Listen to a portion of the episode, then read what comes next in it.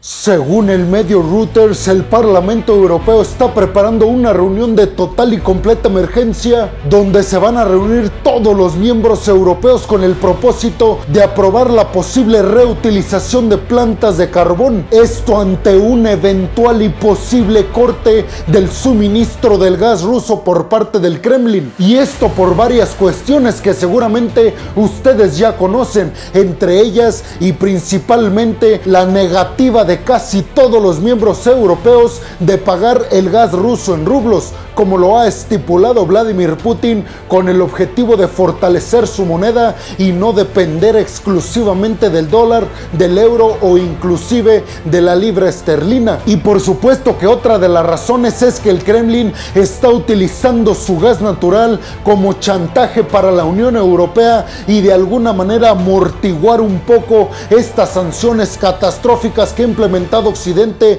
en contra de Rusia. Y es que desde que se enteraron en Rusia de esta posible reutilización de las plantas de carbón en Europa para amortiguar la crisis energética, dijeron desde el Kremlin que en Occidente y específicamente refiriéndose a Europa son unos completos hipócritas. Y es que dijeron desde el Kremlin que supuestamente Europa y Estados Unidos van por ahí en todo el mundo levantando la bandera de las energías limpias y renovables, pero eso es única y exclusivamente hasta que no afectan sus intereses, porque entonces ahí no les importa volver a las energías que contaminan más, en este caso el carbón. La medida que estarían tomando algunos países europeos de reactivar sus plantas de carbón se trata de una estrategia de emergencia en cuestiones energéticas que se activaría según el caso en la Unión Europea. Y obviamente el objetivo del bloque europeo no es que se quede esta medida ya para siempre, sino únicamente utilizarlas de forma emergente y después dejarlas otra vez en el olvido cuando ya se tenga controlada la cuestión energética. Ya van muchos países que han dejado de recibir por completo el suministro de gas natural desde Rusia hacia Europa, pero también hay algunos que han dejado de recibir paulatinamente de mucha cantidad a muy poca cantidad, entre ellos Italia, Bulgaria, Polonia y algunos otros. Esto por las razones que les mencioné al principio del video. Esta medida por parte de la Unión Europea de reactivar sus plantas de carbón sería apoyada por Estados Unidos. Y desde el Kremlin, esto hay que decirlo, parece ser que no esperaban una medida como esta en cuanto a las herramientas de chantaje que está implementando el Kremlin, ya que Europa prefiere reactivar sus plantas de carbón que acceder a las peticiones de Vladimir Putin y Rusia de pagar el gas ruso en rublo, una jugada por parte del bloque europeo que seguramente no se estaba esperando Vladimir Putin y que estoy seguro no le cayó para nada bien a Putin. Pero tú qué opinas de esta reactivación de las plantas de carbón en Europa que obviamente contaminan y contaminan muchísimo? Esto con el argumento de que Rusia eventualmente castigará a Europa quitándoles el suministro de gas natural. ¿Tú qué harías? Déjame tu opinión en la zona de los comentarios. Bienvenidos a un nuevo video de geopolítica en el cual como ustedes ya saben les voy a platicar lo más importante que ha acontecido a niveles diplomáticos y geopolíticos alrededor del mundo. Y vámonos rápidamente con la segunda noticia del día de hoy es que el bloque de la OTAN no ha llegado a ninguna finalización en cuanto a estas negociaciones que están llevando a cabo en conjunto con Suecia, Finlandia y Turquía para que Turquía deje de estar bloqueando la entrada de Suecia y Finlandia al bloque de la OTAN. No ha habido ningún resultado sustancial después de la primera reunión de estos países ni de estos estira y afloja que se han dado para que Turquía, repito, deje de bloquear la entrada de estos dos países nórdicos al bloque de la OTAN con el pretexto de que le están dando asilo y protección a los kurdos, que son con quienes está luchando el ejército turco en Siria. Jan Stotelmer, el secretario general de la OTAN, dijo en conferencia de prensa que la reunión que tuvieron con ambas partes, tanto con Turquía como con Suecia y Finlandia, no dejó en sí muy buenos resultados o algunos resultados positivos o sustanciales, pero sí catalogó este encuentro como algo constructivo en el sentido de que si bien no se llegó a un acuerdo como tal, sí se llegaron a algunas resoluciones que en la mesa son importantes y que para este proceso que pinta para largo seguramente se plantearon las principales problemáticas a resolverse. Asimismo, Jan Stotelmer afirmó que se espera que se dé en los próximos días una segunda reunión entre todas las partes, Turquía, Suecia y Finlandia y representantes del bloque de la OTAN, en donde sí se espera que haya muchos avances sustanciales ahora sí, porque a la mesa llegarán para tratar de resolver las problemáticas que se plantearon en la primera reunión. Ambos países, tanto Suecia como Finlandia, estarán presentes en la cumbre de la OTAN que se llevará a cabo a finales de este mes en Madrid, España. Estarán como participantes oyentes, no como participantes activos o miembros del bloque. Pero si ya van a estar ahí y Turquía les está permitiendo que estén como oyentes o asistentes no activos, por supuesto que se ve la luz al final del túnel y se piensa que Turquía estará aprobando tarde o temprano la entrada de los dos países a la OTAN. Jan Stotelmer y Turquía han asegurado que seguramente Suecia y Finlandia llegarán a esta cumbre de la OTAN en Madrid como oyentes y como participantes no activos porque seguramente para ese entonces no se habrá llegado a ningún acuerdo sustancial por parte de Turquía y Suecia y Finlandia. Pero recalcaron que esto tampoco significa que vayan de mal en peor las negociaciones, que todo lo contrario, van siendo muy constructivos con el paso del tiempo. Todavía el artículo 5 de la OTAN no cubre a Suecia y a Finlandia, que recordemos el artículo 5 dice que si cualquiera de los miembros del bloque es atacado, todos y cada uno de los demás deben de acudir a defenderse. Sin embargo, hay que recordar, y esta noticia yo ya se las di en el momento en el que aconteció, el Reino Unido firmó un acuerdo con Suecia y con Finlandia para defenderlos si es que Rusia los llega a atacar durante este proceso que están pasando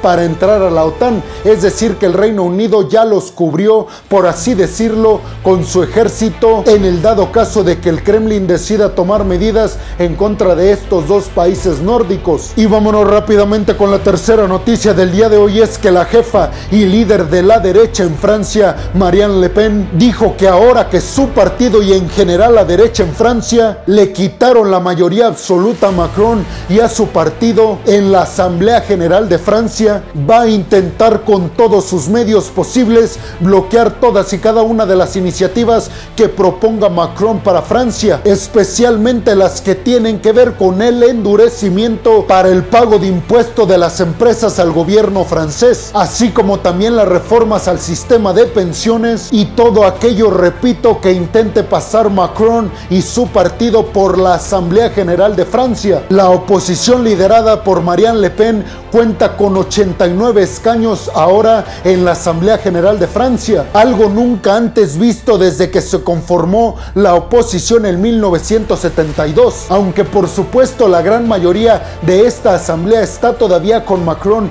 y con su partido, que hay que decirlo, son casi 500 diputados de su parte, mientras que para la oposición y Marianne Le Pen, repito, van 89 únicamente. Pues aunque sean muy pocos aparentemente, Marianne Le Pen lo tomó como una gran y cuantiosa victoria porque dijo, este es el primer paso que están dando en Francia para desbancar a lo que tradicionalmente ha sido en la política francesa y que ahora los ciudadanos están dando cuenta de que no está dando resultados, refiriéndose a Macron y a su partido. Por supuesto que con estos escaños que son solamente 89, que si bien son pocos a comparación de los casi 580 escaños que son en la Asamblea General de Francia, con esos escaños Le Pen por supuesto que puede frenar las iniciativas y sobre todo las más importantes de Macron en esta asamblea, lo que obviamente va a debilitar el mandato de Macron en Francia. Y vámonos rápidamente con la cuarta noticia del día de hoy es que el gobierno de Israel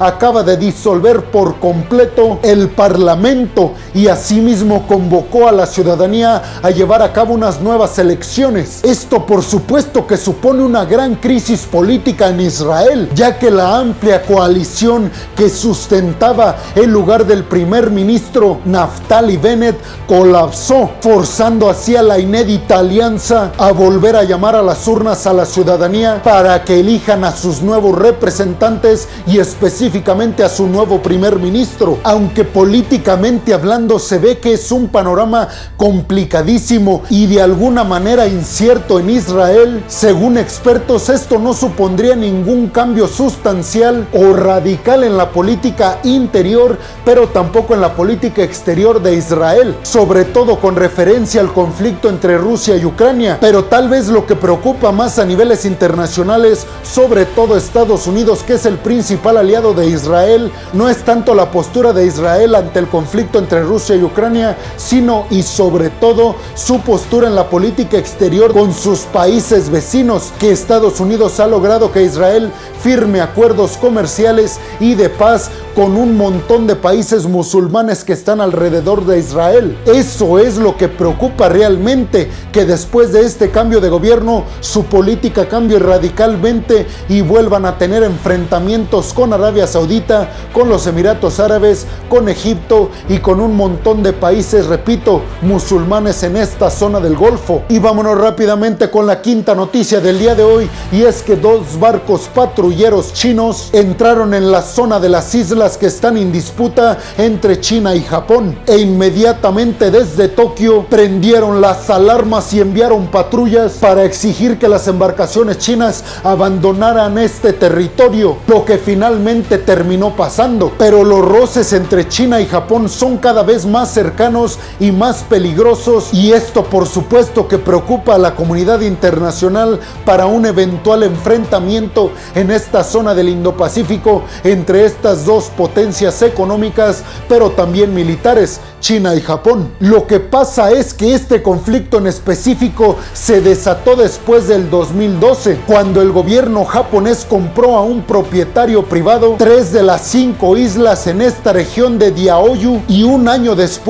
China amplió su zona de defensa aérea en el mar de la China Oriental hasta cubrir estos archipiélagos que ya pertenecían a Japón. No sé si se percaten del conflicto tan fuerte que esto supone. Estados Unidos por su parte ha reiterado y ya lo saben el completo y total apoyo a sus socios en esta región, específicamente a Japón en contra de China y a Corea del Sur en contra de Corea del Norte. Y Washington ha mencionado que responderá rápida y efectivamente para defender a sus socios en un eventual enfrentamiento con estos dos países, Corea del Norte y China. Pero tú qué opinas? ¿Crees que se llegue a un eventual enfrentamiento entre China y Japón por estos archipiélagos que se le vendieron por parte de propietarios privados a Japón? Déjame tu opinión en la zona de los comentarios. Y vámonos rápidamente con la sexta y última noticia del día de hoy y es que se cancelan por completo el tránsito de mercancías desde Lituania hacia la comunidad rusa de Kaliningrado. Una medida que ha causado, ustedes imagínense,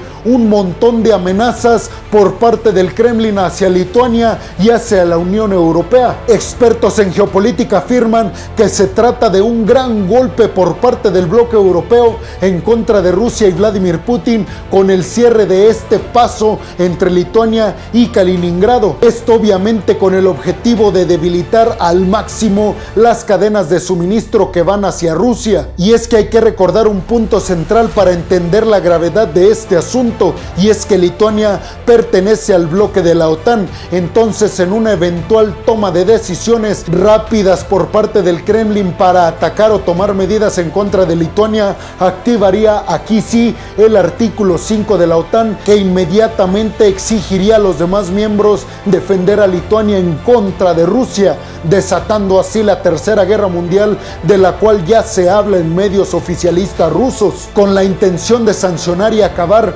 mucho más rápidamente con la economía rusa. Por supuesto que se trata de una buena medida o una buena estrategia por parte de Occidente con esta toma de decisión de bloquear la entrada de mercancías desde Lituania hacia Kaliningrado, pero también hay que tomar en cuenta lo que ya les mencioné anteriormente, el Kremlin podría estar tomando medidas en contra de Lituania, activando así el artículo 5 de la OTAN y llevando a un nuevo enfrentamiento mundial entre los miembros de la OTAN, Rusia y todos los miembros que decidan apoyarlo. Y bueno, hemos llegado al final del video del día de hoy. Les quiero agradecer mucho por llegar hasta este punto del video y les quiero recordar que me ayudarían muchísimo si comparten este video en todas y cada una de sus redes sociales, si me dejan su opinión en la zona de los comentarios y si además me regalan un like. Además les recuerdo que si están escuchando esto en Spotify, no se olviden de seguir al podcast. Si están viendo esto en Facebook, no se olviden de seguir y de darle like a la página.